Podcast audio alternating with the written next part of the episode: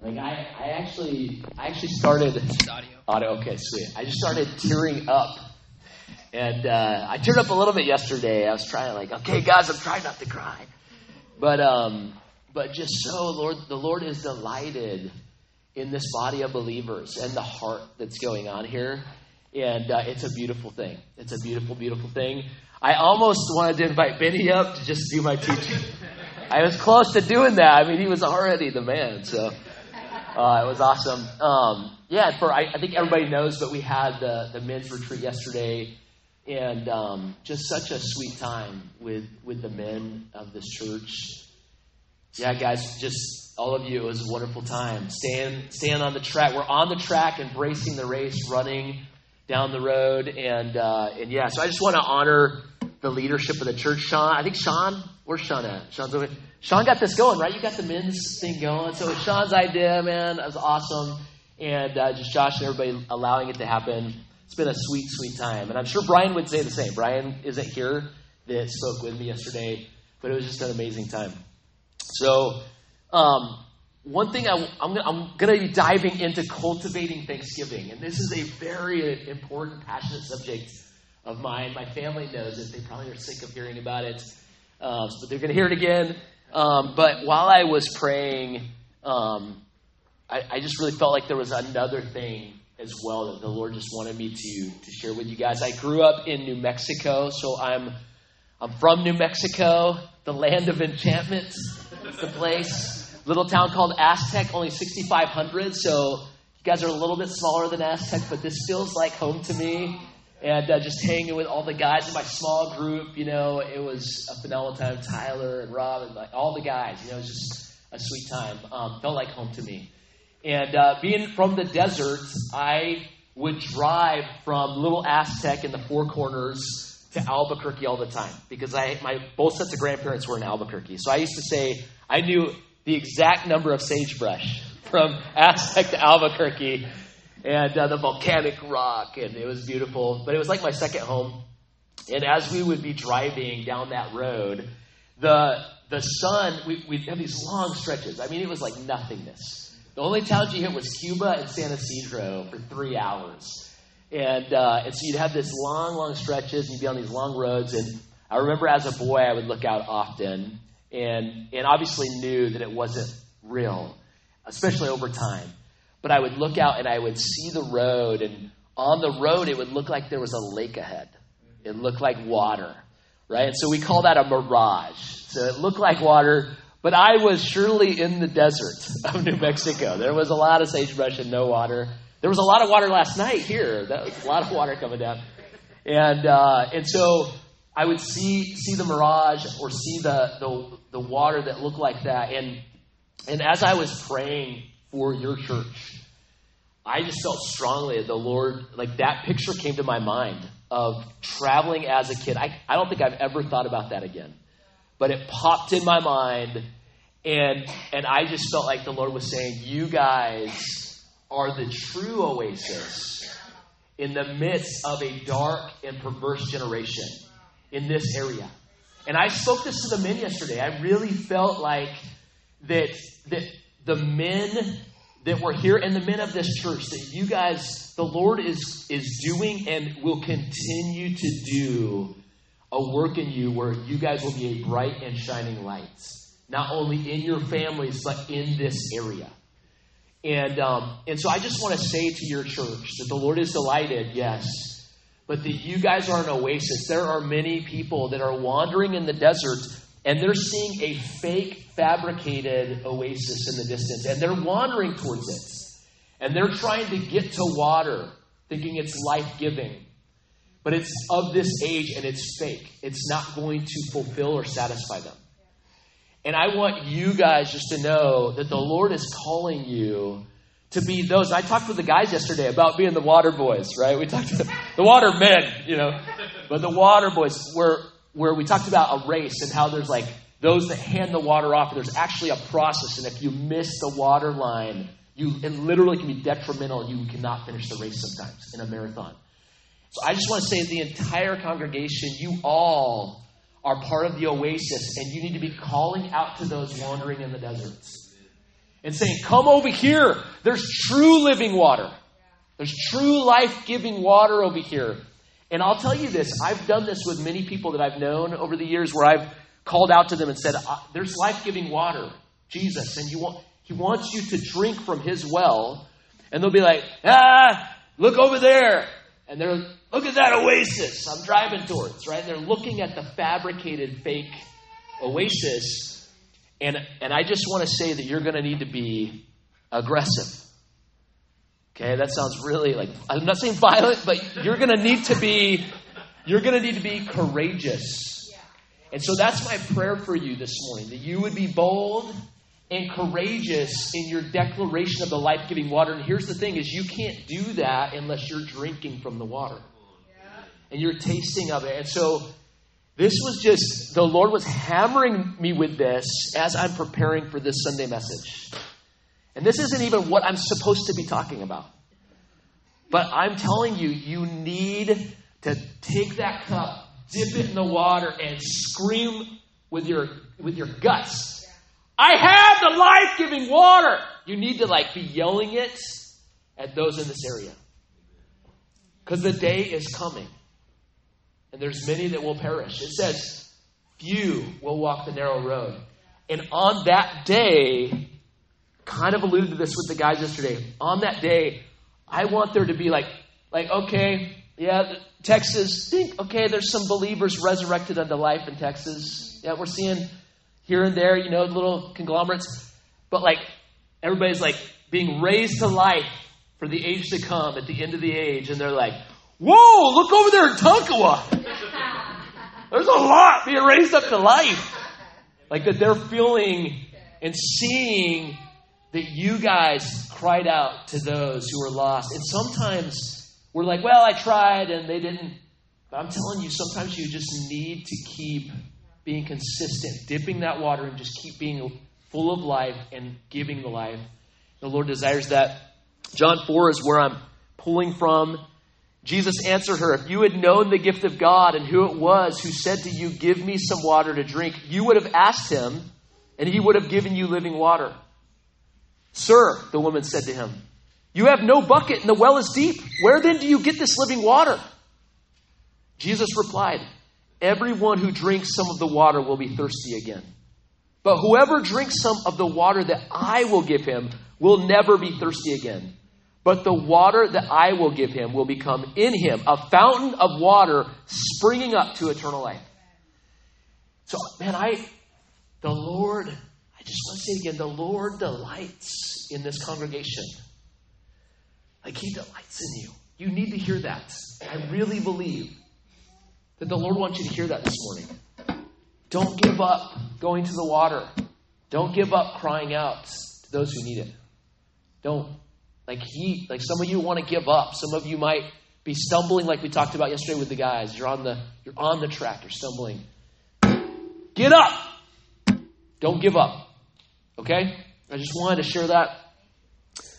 Um last night was such a sweet time with at Max and Kim's, and we're talking, and um, and so they prayed for my wife, and so my wife uh, lost, began to lose her vision years and years ago, prior to Arden, our oldest, uh, being born, and so we continue to pray for healing. I love that we were just laying hands, just praying for the Lord to work in her body. Yeah, there's oh my family. Yes, there's my family. There they are, right there, and they're on the front row. Some of them.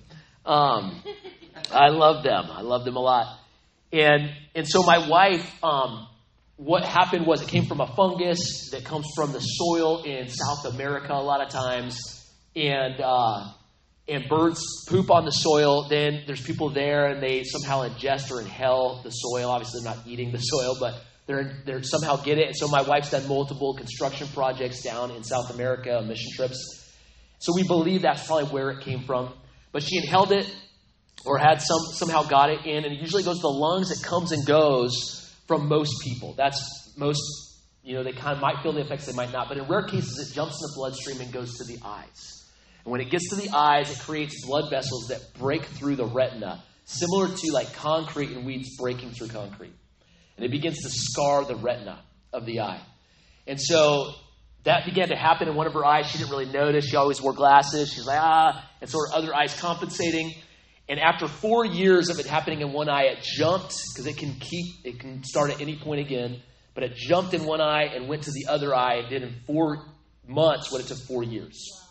So kind of overnight, she felt like she was blind. So what that did is that made it where her direct vision she can't really see.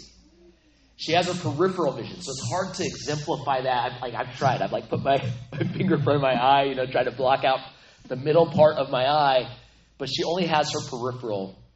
And so when it first happened, she would look up here to see me here. And so thankfully, the Lord, you know, brought along some great doctors that have. I mean, she's she still has blindness. Uh, we're praying for God to bring healing, but but her peripheral vision, they were able to stop that that process of breaking through her retina. I share that because, again, another thing that was pressing on me while preparing was this term called peripheral prayer. And and I like I just want to say it to you. We cannot allow peripheral prayer. We need our direct vision in the place of prayer. And and so the challenge facing the local church is not having a prayer infused church. So I grew up and I knew the word really well. Grew up in a sweet Baptist church, and uh, me and Robert talking about it. Grew up in a sweet Baptist church. Knew the word, did Awanas, man. I was like loaded in scriptures. I was heavy with the word, but I was not heavy in prayer, and uh, neither was my church. Now my church back home that my parents go to. You know my mom. She's like this fiery prayer little warrior. She's this Baptist Costal in the pews, and she's like, oh God, you know, she's she's loving the Lord. And uh, so now it is pretty prayer infused. My mom is one of those prayer infused believers. Um, but, but I want to talk about really quickly about moving prayer and the pursuit of God from, from peripheral to central. And I love it. You guys do have some prayer meetings, and you have prayer going on in the church.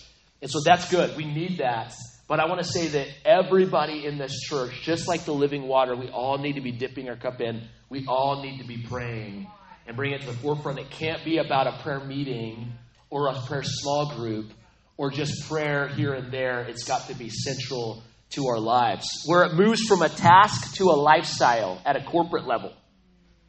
Not just individual level, but at a corporate level as far as the body of believers here. Where it moves in a way that brings vibrancy. And, and like Sony was reading about radiant, being a radiant people. We want to be radiant and vibrant uh, as a local church. And, and I, I think the Lord is doing that. I think the Lord is having me share this because He's doing something here.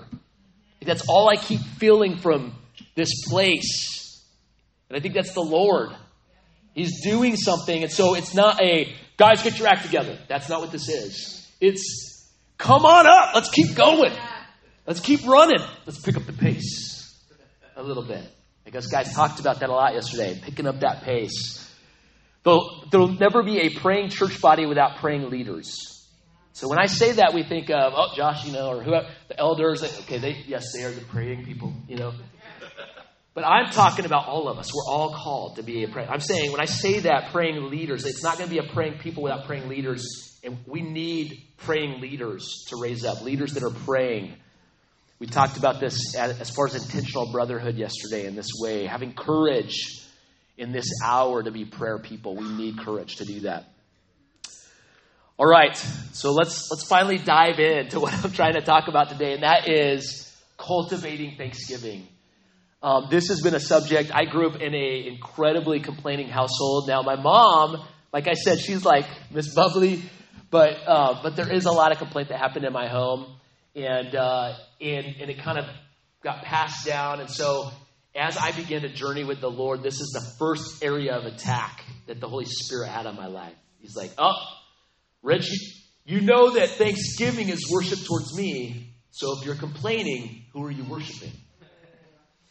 And I was like, oh, oh, you know, so I'm like, and I still struggle. We, we all have struggles with this, right?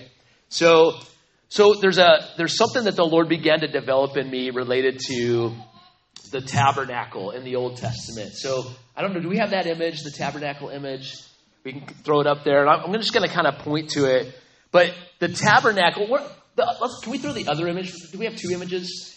the tabernacle was at the center of the people of God, Israel, right? So they put this place of meeting, this rendezvous place where they rendezvoused with the living God, the living God who created the earth, the heavens, them. Like they got a chance to meet with the living God, and they put this place of meeting, this rendezvous place, right at the center of all of the tribes, all of the people. It's at the center, right? And and that's where the priests would go in and meet. We've all heard and probably talked around this. Would go and meet with the living God. Okay, we can throw the other image back up there. And so I began to study this back in the day, and I was just studying it. And the Lord began to just hammer me about this subject of Thanksgiving in context of this. Now, I'll just give a quick overview. You have the outer courts, holy place, holy of holies. This, this does a good job of breaking it down. But I'm going to briefly just focus on just the outer courts, really quick, and then I'm going to dive back to the Thanksgiving portion. But in the outer courts, you have the laver. It's right here, in the third position here. And that's where they would wash their hands from the blood that was spilt based off the sacrifice at the altar of burnt offerings. So they would sacrifice that animal, the goat, the dove, whatever it would be, on, on that altar, and then the priest would come and cleanse himself. And so as I began to study this, the Lord began to reveal to me, okay, well, who's our lamb? Who's the lamb of God? Jesus is. Okay, so just in context, the example there. And then the laver for me began to become like confession. A place of, almost like the Lord had laid out. This was the Israelites' prayer, prayer time, right? Was the tabernacle. This is where they came and they made, met with the living God. So I began to kind of like, the Lord began to reveal scriptures and connect it to my prayer life. And I was like, whoa, Lord, what are you doing?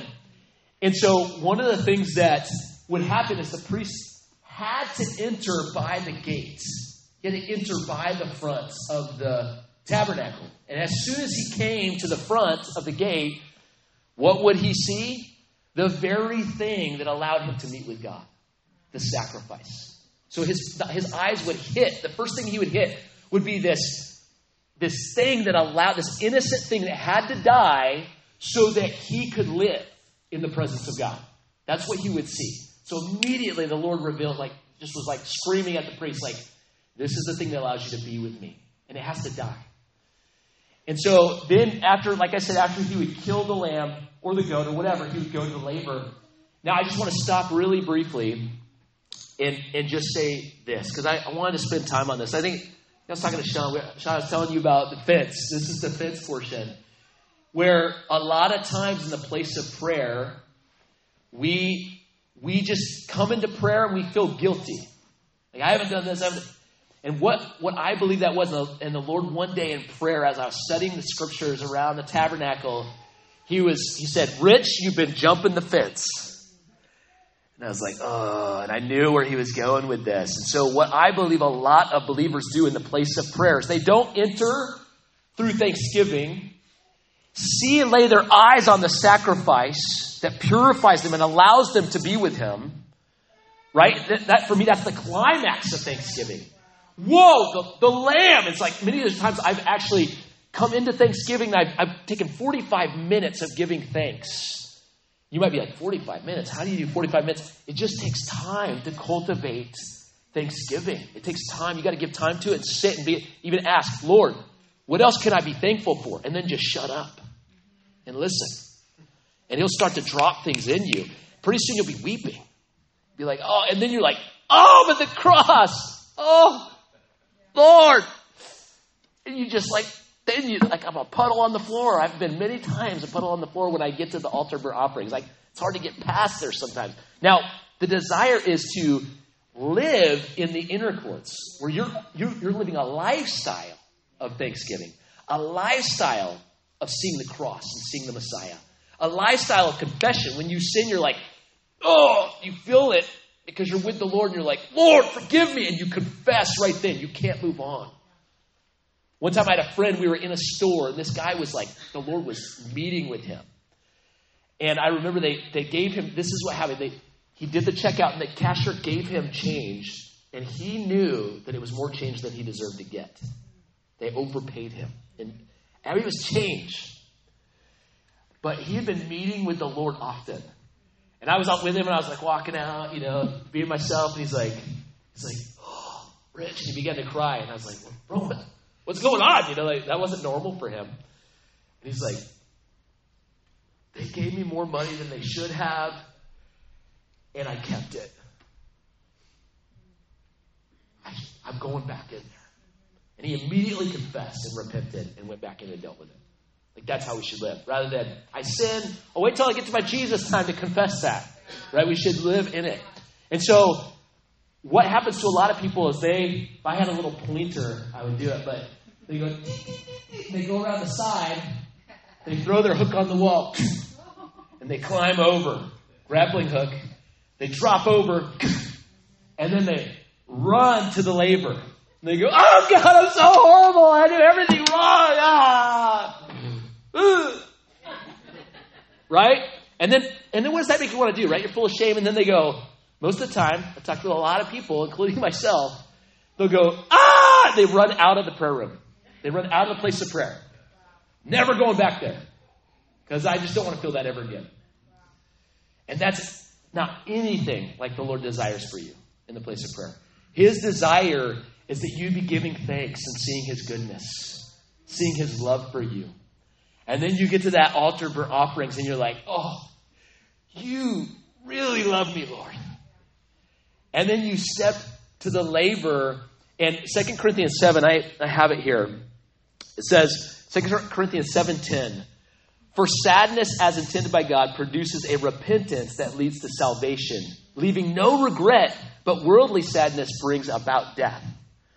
So this right here is the exemplification of the laver, where we get to the laver correctly. We get to confession correctly, knowing the love of God for us. And so when we repent, we're like, Lord, I'm so sorry. And, and we hear him say, I forgive you. And then you step into that inner courts where you encounter the Holy Spirit at a new level. You're reading the Word and you're digging in, and God's speaking to you through the Word of God. Powerful. He's sharing with you. And so don't jump the fence. Don't jump the fence. Take the time to do Psalms 100, verse 4. Enter into his gates with thanksgiving, into his courts with praise, like the altar of incense over here before you enter the Holy of Holies. Scripture around praise being an incense, and I'm praising the Lord before I step into that place of intercession, that place of crying out and interceding.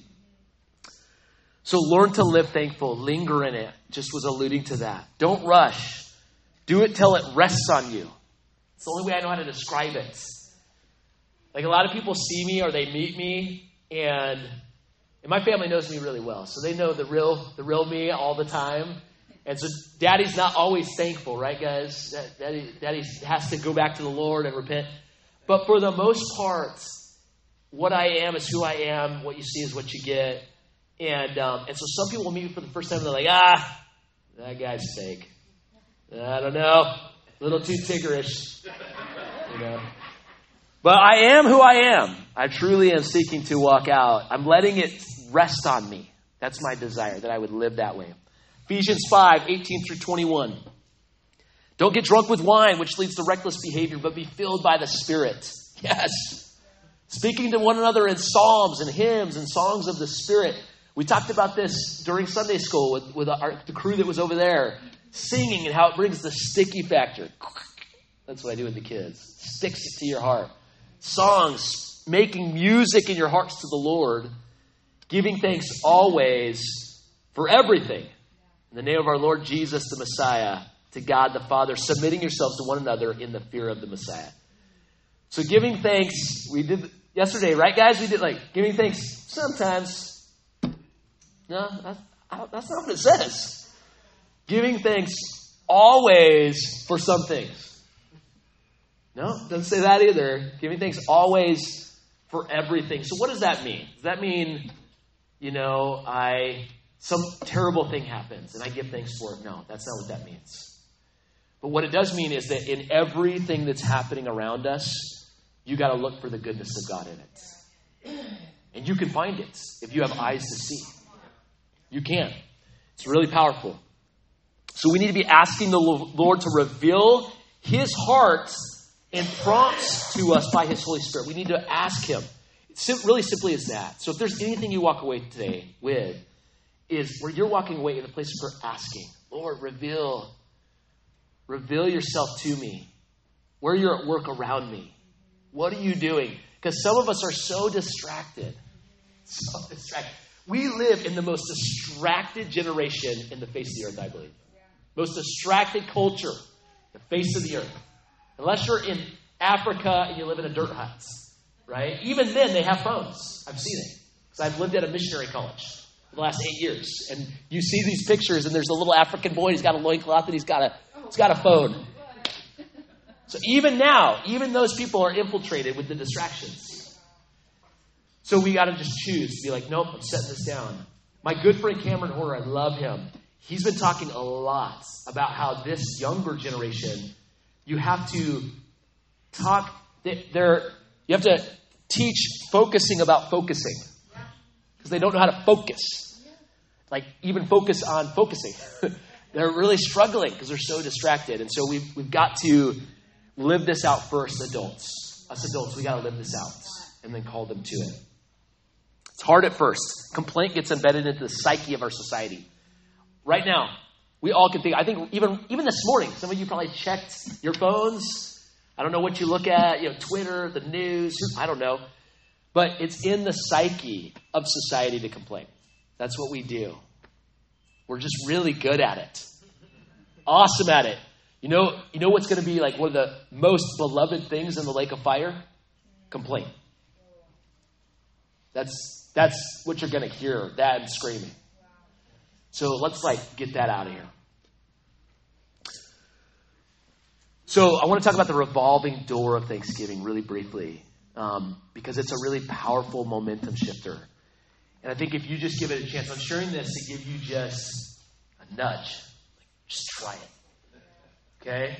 But whenever I'm, I, I found that whenever I start giving thanks and like really digging in. So when I first started, I would take like an hour to dig into Thanksgiving.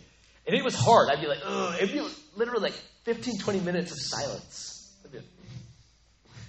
and I was just fighting to stay there. Like, okay, can I get out of here now? Right? And I was like, nope. I would just ask again, Lord, what can I be thankful for? Share with me. More than the blue, the sky's blue and the grass is green. Yes. What else can I be thankful for? And, and I would cry out. And so as the Lord began to really churn up, and like that rototiller was on the soil, that hard soil of my heart, and he began to churn that thing up. And I started to become fertile soil. I would give thanks. And so I would go into my day, and I'd be like, oh, yeah, and I would just say, oh, thank you, Lord. Would, something would hit me. And I believe it's the revolving door of Thanksgiving. What would happen is I would give thanks, and that that incense would go up before the Lord's nostrils. And the Lord began to give me this picture that he'd be like, Rich! That's my boy! And he'd be like, BAM! And he'd hit me with another blessing or something. And I'd be like, oh, whoa, look at that. And I would just, this revolving door of seeing God at work all around me. Because the Lord is looking, He's watching. We forget. He, he is watching, He's looking for those who would seek his face, those who would look for him. He's looking for them. So I'm telling you, it's man, just just try it. Just try it. Every problem becomes an opportunity to those living in Thanksgiving. You become a witness, you testify of the living God. So if you can get this and really live this out, you become an evangelist. And I there's that phrase like, okay, you know, spread the gospel and if necessary, use words. That's a good phrase. I, you know, but I think we should use words. Like people need to hear the gospel. But I'm telling you, if you're giving thanks, this is one of those things where you can like just walk in a place of thanksgiving, and then people begin to go, hmm, something's up with that guy. And they begin to scoot a little bit closer. And pretty soon, you can speak to them and they have ears to hear. Or maybe they were closed before. Their heart, you see, hard as that softened. It's a powerful thing. Man, even in the midst of, of really bad situations, opportunities are there. Who, what, what guys was I sharing the furnace story yesterday? Sean was there. Remember the furnace story that's, where it, was, it tried to almost blow up on me? That's an amazing story for this, where I should have died Furnace almost exploded. Should have exploded. It didn't explode, but I got engulfed by flames. Skin was like melting off my face. At least that's what it felt like. And I, I was just so full of joy in God from Thanksgiving. And so I was I in pain? Yes. I was in pain. It was brutal. And there was this other deaf guy that was like screaming, and I was trying to save his life. And it's a long story, but the bottom line is I was just praising God. I was so full of life. I'd been drinking from the water. And so I get to the hospital and I'm and I am, you know, hurting, but I'm just singing songs to the Lord. And the lady comes in, everybody's attending to out, out outside to the, the deaf guy that got burned. And he had to get skin graft. He had third degree burns. But eventually. But I'm in the room and the nurse comes in, she puts the cream on my face. She's like, first when she walks in, she's like, and I was like, oh, that's not good. She kind of jumped a little bit. And then she's like, okay, well, we're going to put this cream on you. And it hurt, you know, for her to put the cream on. And then she's like, we're going to put this like cold towel on top of, uh, of your face. You know, okay. So she does that, and she leaves, and I just start singing, you know, to the Lord. And then all of a sudden, I get this thought. And the thought, the Lord says, I want to heal you. Which that's not a normal thought for me at this season of life. And I was like, Lord, I know you want to heal me. Age to come. You know, at some point you, want to heal me. Whatever, you know. He's like, no, I want to heal you right now. And so I was like, okay. So I, I had this knowing that I just need to ask. So I was like, Lord, heal me. I literally just made it really simple. And pain was gone. It left me. All gone. And, and the best part was the, the lady comes in. She's like, oh, I just want to check on you guys. Still kind of screaming out in the hallway. And she, and she takes the rag off and she goes, wow, that cream really worked. That's what she said. I was like, no, it was Jesus, you know? And so opportunities you, can be turned. There's opportunities whenever you have certain situations. Just give thanks. It doesn't mean the Lord's going to heal you of everything every time, per se. He will. Lord desires to heal. He heals all the time. But but sometimes it doesn't happen in our time, right? And so just keep giving thanks. One of the phrases when I used to teach this to the, the, the tweeners was those who complain, blame, knows this, and are and are lame. So the kids, the kids added the lame part on. So those who complain, blame, and are lame. So if you're complaining, you're usually blaming. Take responsibility. Philippians 2 Do all things without complaining or quarreling, so that you may become blameless and innocent children of God without blemish in the midst of a crooked and twisted generation, among whom you shine like stars in the sky, holding fast to the very word of life. Then I will have something about which to sing in the day of Messiah. Yes. Lord, make us like that. That it wasn't for nothing that I ran the race, for nothing that I worked so hard. Holding fast to the very word of life, not complaining. Lord, we just ask that you would do this in us, that you would stir up hunger and thirst for the living God, that the oasis we would truly drink from. Psalm 63. 1 through 3. Oh God, you are my God. I long for you. My soul thirsts for you. My flesh yearns for you in a dry and parched land where there is no water. I'm telling you, there are, there are people right now in your community. There are, I'm speaking old and young, but there are young people that are quietly whispering this in their homes right now. Their parents don't go to church. Like, they know that life is a sham. And they're and in their heart of hearts, they're saying this right now. They don't really know God, but they know there's something. My soul thirsts. I need something. It's dry, it's parched, and you're the ones to give them that water. They need it. We need it for each other. So, a few action steps. One, start with giving thanks regularly, and my favorite word for the weekend, intentionally. Thanksgiving isn't going to happen accidentally. It just does not. You have to be intentional. Next one, in every situation, look to see where God is at work around you. Because He is. 1 Thessalonians 5 16 through 18. Rejoice always, pray constantly, give thanks in all circumstances. For this is the will of God in Messiah Jesus for you, for each one of you. This is His will for you. Like, His, his will is that you'd give thanks in all circumstances, like we were just talking about. Like that's for you. Just want to pray for us. Lord, I just ask. I ask that you would call us to yourself, Lord, that we would learn how to walk with you. Lord, that maybe we don't have a prayer time. We don't have we haven't had regular connection with you. We we haven't been praying. Similar to the testimony where the, the, the man was had not been reading his Bible. Lord, maybe that's us. We haven't been praying. We've been reading our Bible but not praying. Maybe we're like that man, the opposite. We're afraid because we've jumped the fence one too many times.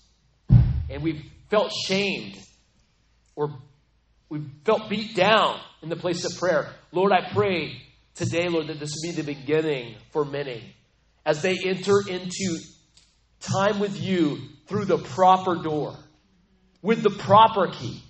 They're not banging down drywall to get into the room. But Lord, they're going through the door. They're taking the key of thanksgiving, sticking it in the hole, turning it, and opening up to meet with you. Lord, that they would feel your love. I pray again for the men in this room, that they would feel your love for them. In their mess, for each one of us, in our mess, in our brokenness, even in our sin, that, Lord, they would feel your love for them and be called into rightness with you. Lord, that that laver isn't the first thing we hit. So, Lord, I pray that as we enter in, Lord, we would come in, see your love for us, feel your love for us, know your love for us. As we read your word, we would see your desire for us to be with you. Lord, as we as we meet together with others, Lord, that we would know and feel your love, that there would be a culture of thanksgiving, an attitude of gratitude in the hearts of this church. Lord, do it. Lord, let this church be the oasis that many need outside these walls. Let the people be a place of refreshment. In Jesus' name, amen.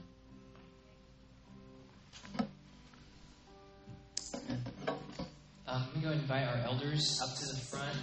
Uh, if you're uh, here today and uh, not feeling the Thanksgiving, I have nothing to be uh, thankful for. But one, if you're a disciple of Jesus, if you're trusting in Jesus, yes, you do. Okay, God sent His Son into the world to give His life, lay down His life as a ransom um, on a cross before the day of the Lord when He returns. And if we put our trust in His cross, we put our trust in His life, death, resurrection, ascension, and return at the day, of the Lord, we're resurrected from the dead. So, believers, you all have something to be thankful for. If you're not a believer today, you're not putting your trust in Jesus, in His cross now, and, and His day, then today would be the day um, to do that. And so, if you have questions about what's that mean, man, is he God, why the death, what's all this stuff, he floats on a cloud, whatever, all the questions if you have questions, talk to a member of our church. They can tell you about that. You can talk to an elder uh, or, or, any of our elders because we want to work through the gospel with you because we don't want you to perish. We want you to live um, forever. Okay? So believe the gospel today, or, at least let us help you start believing. Um, so let's pray now. Uh, you can pray about anything. I, I would come and get prayer from an elder for a thankful heart this morning. So go ahead and come forward or pray about anything else, um, but we'll pray.